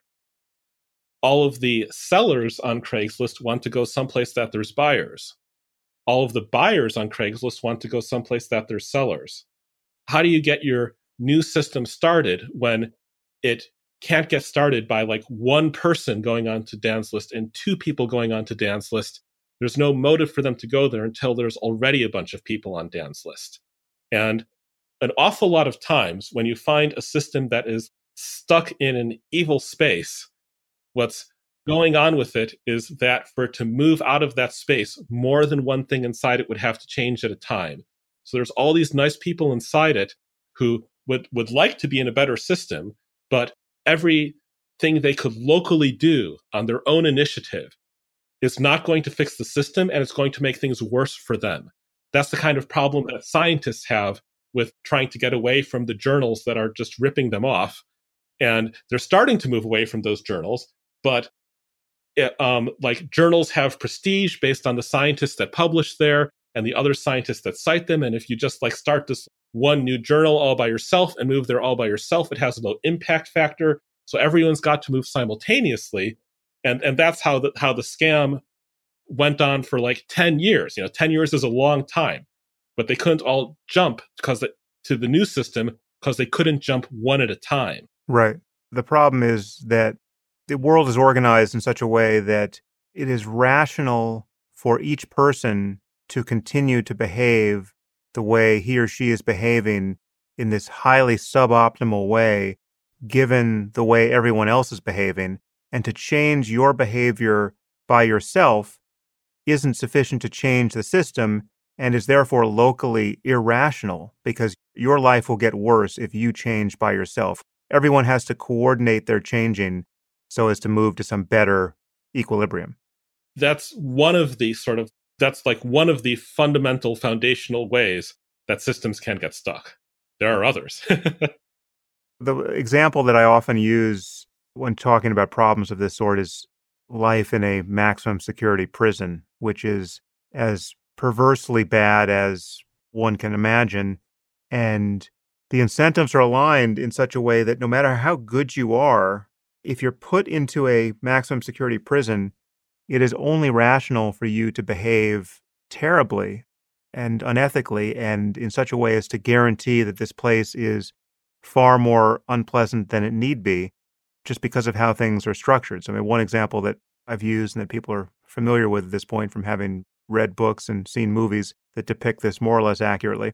Whether or not you're racist, your only rational choice, apparently, is to join a gang that is aligned along the variable of race. And if you fail to do this, you'll be preyed upon by everyone. So if you're a white guy, you have to join the white Aryan neo Nazi gang. If you're a black guy, you have to join the black gang. Otherwise, you know, you are just in the middle of this war of all against all. And there's no way for you, based on your ethical commitment to being non racist, to change how this is functioning. And we're living in a similar kind of prison of sorts when you just look at how non optimal many of these uh, attractor states are that we're stuck in civilizationally. So, sort of like parenthetically, I do want to be slightly careful about words using the word rational to describe the behavior of people stuck in the system because I consider that to be like a very powerful word. And it's possible that if they were all really rational and had common knowledge of rationality, they would be able to solve the coordination problem. But humanly speaking, not so much in terms of ideal rationality, but in terms of what people can actually do and the options they actually have, their best choice is still pretty bad systemically. Yeah. So, what do you do in this book? I mean, what, how would you summarize your thesis? How do we move forward? Is there is there anything to do apart from publicizing the, the structure of this problem? It's not really a very hopeful book in that regard. Um, it's more about how to predict which parts of society will perform poorly to the point where you as an individual can manage to do better for yourself really um, the one of the examples i give in the book is that my wife has seasonal affective disorder and i'm like okay some there's and she cannot be treated by the tiny little light boxes that you that your doctor tries to prescribe. So i'm like okay if the sun works there's some amount of light that works. How about if i just try stringing up the equivalent of a hundred light bulbs in our apartment? Now when you have an idea like this somebody might ask well okay but like you're not thinking in isolation. There's a civilization around you. If this works shouldn't there be a record of it? Shouldn't the researcher have investigated it already? Um, there's literally probably more than 100 million people around the world, especially in the extreme latitudes, who, who have some degree of seasonal affective disorder, and some of it's pretty bad.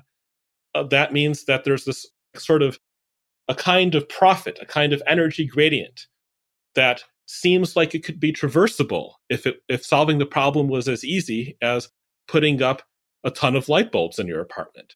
Wouldn't some research enterprising researcher have investigated this already? Wouldn't the results be known? And the answer is, as far as I can tell, no. It, it hasn't been investigated. The results aren't known. And when I tried putting up a ton of light bulbs, it seems to have worked pretty well for, for my wife. Not, not perfectly, but a lot better than it used to be. So, why isn't this one of the first things you find when you Google, what do I do about seasonal affective disorder when the light box doesn't work? And that's what takes the sort of long story, that's what takes the analysis, that what takes that's what that's what takes the thinking about the, the journal system and what the funding sources are um, for like people investigating seasonal affective disorder and what kind of publications get the most attention and um, whether the the barrier of needing to put up a hundred light bulbs in a bunch of different departments for people in the controlled study, um, which would be like difficult to blind, except maybe by using fewer light bulb, a lot fewer light bulbs. Whether the details of having to like adapt the light bulbs to every house, which is different, is that enough of an obstacle to prevent any researcher from ed- ever investigating this obvious seeming solution to a problem that probably over hundreds of millions of people have, and maybe 50 million people or something have very severely? As far as I can tell, the answer is yes. And this is the kind of thinking that does not enable you to save civilization.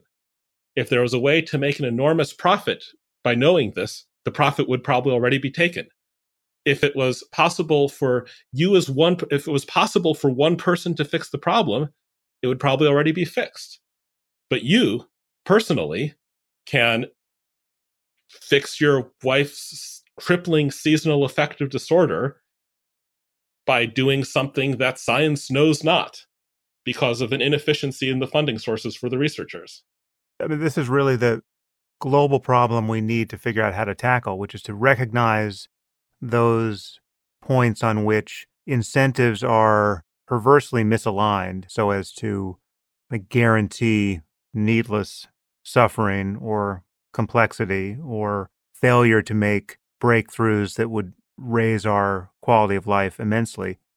So identify those points and then realign the incentive somehow. The market is, in many respects, good at this, but there are places where it obviously fails. We don't have many tools to apply the right pressure here. You have the profit motive in market, so you can either get fantastically rich by solving some problem or not. Or we have governments that can decide, well, this is a problem that markets can't solve because the wealth isn't there to be gotten, strangely, and yet there's an, an immense amount of human suffering that would be alleviated if you solve this problem. Yet you can't get people, for some reason, to pay for the alleviation of that suffering reliably. But apart from markets and governments, are there any other large hammers to be wielded here? I mean, sort of crowdfunding, I guess, although the hammer currently isn't very large. But I mean, mostly, like I said, this book is about where you can do better individually or in small groups, and when you shouldn't assume that society knows what it's doing and it doesn't have a bright message of hope about how to fix things.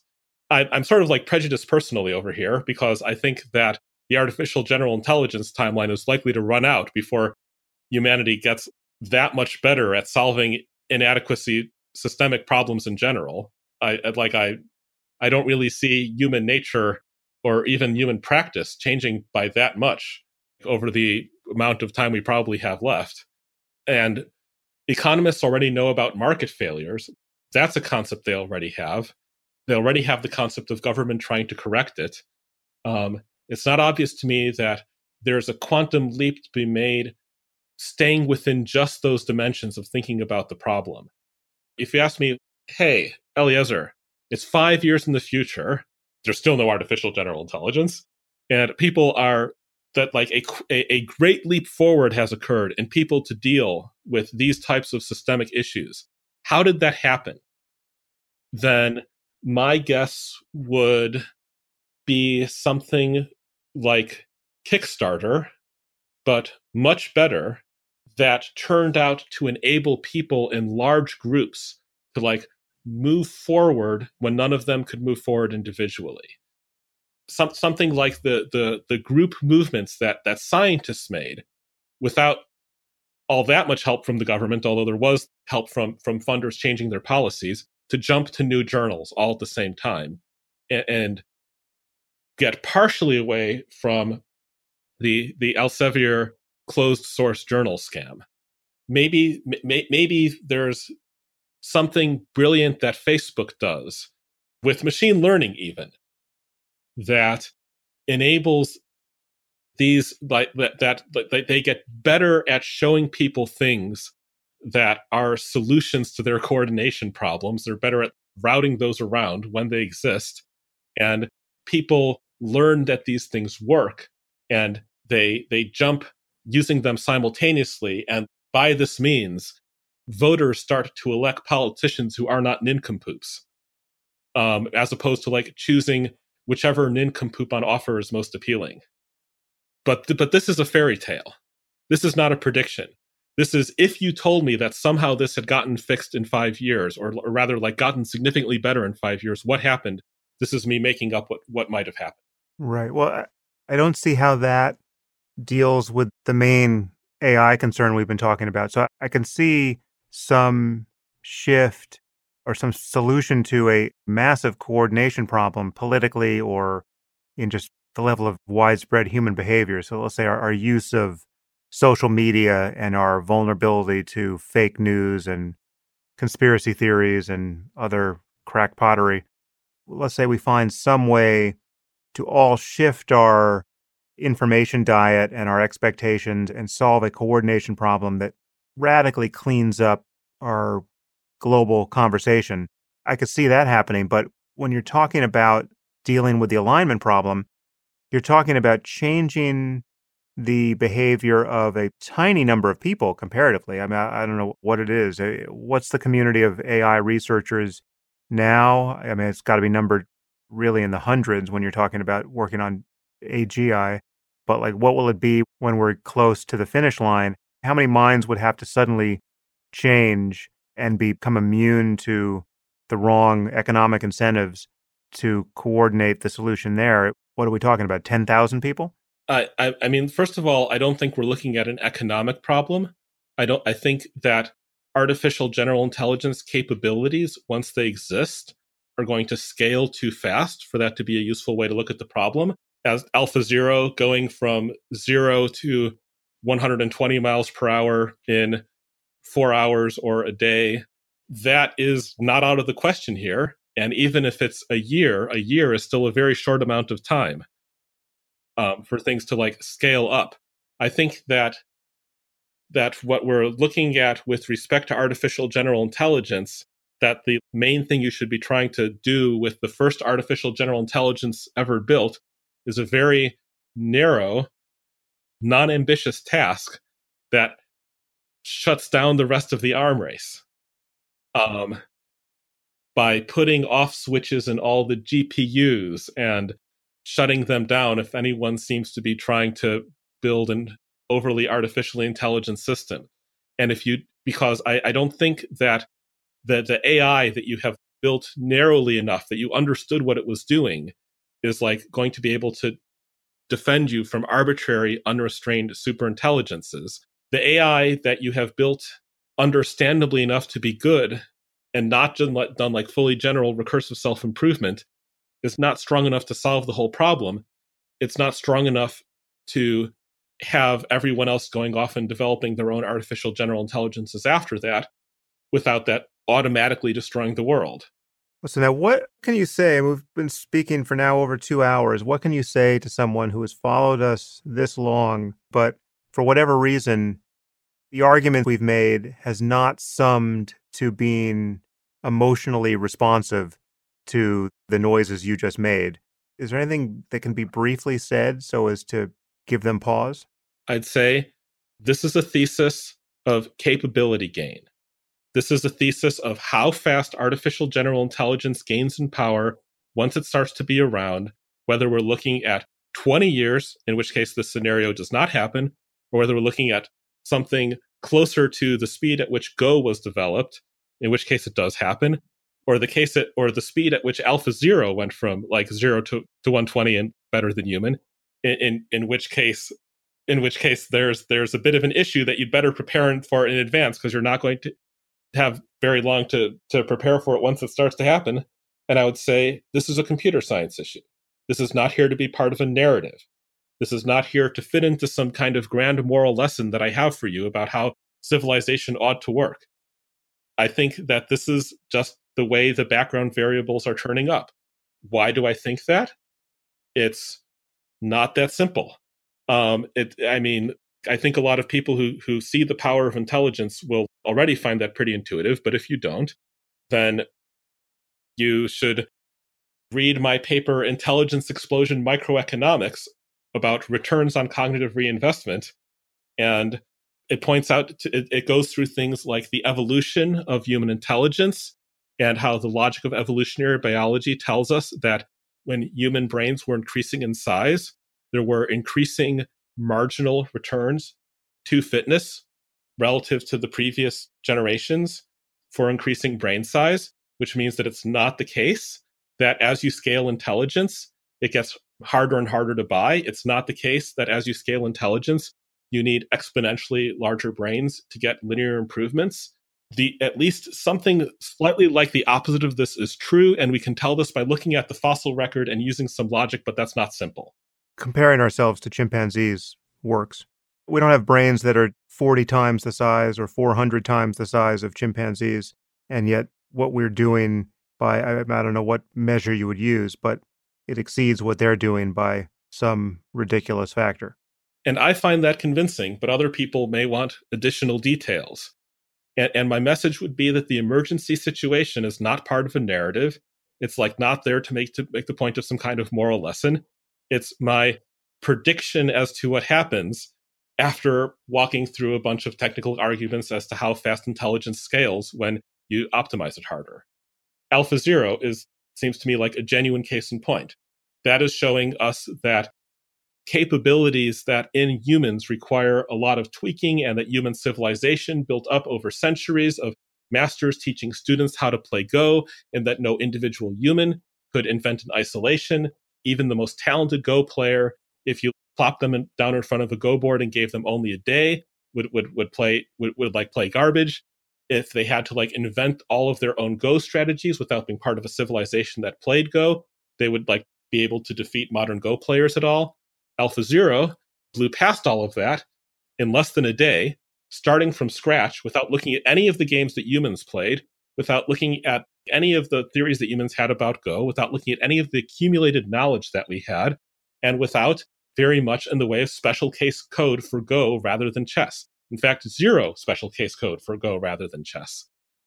And that is, and that in turn is an example of that refutes another thesis about how artificial general intelligence develops slowly and gradually, which is, well, it's just one mind. It can't beat our whole civilization. And I would say that there's a bunch of technical arguments which you walk through. And then after walking through these arguments, you assign a bunch of probability, maybe not certainty, to artificial general intelligence that scales in power very fast, a year or less. And in this situation, if it is if alignment is technically difficult, if it is easy to screw up, if it requires a bunch of additional effort, and you ha- uh, in this scenario, if you have an arms race between people who are trying to get their AGI first by doing a little bit less safety, because from their perspective, that only drops the probability a little, and then someone else is like, "Oh no, we have to keep up. We need to like strip off the safety work too, and let's strip off a bit more so we can get in the front." If you have the scenario, and by a miracle, the first people to cross the finish line have actually not screwed up and they actually have an artif- a functioning, powerful artificial general intelligence that is able to prevent the world from ending, you have to prevent the world from ending. You are in a terrible, terrible situation. You got your one miracle. And this follows from the rapid capability gain thesis and at least the current landscape for how these things are developing.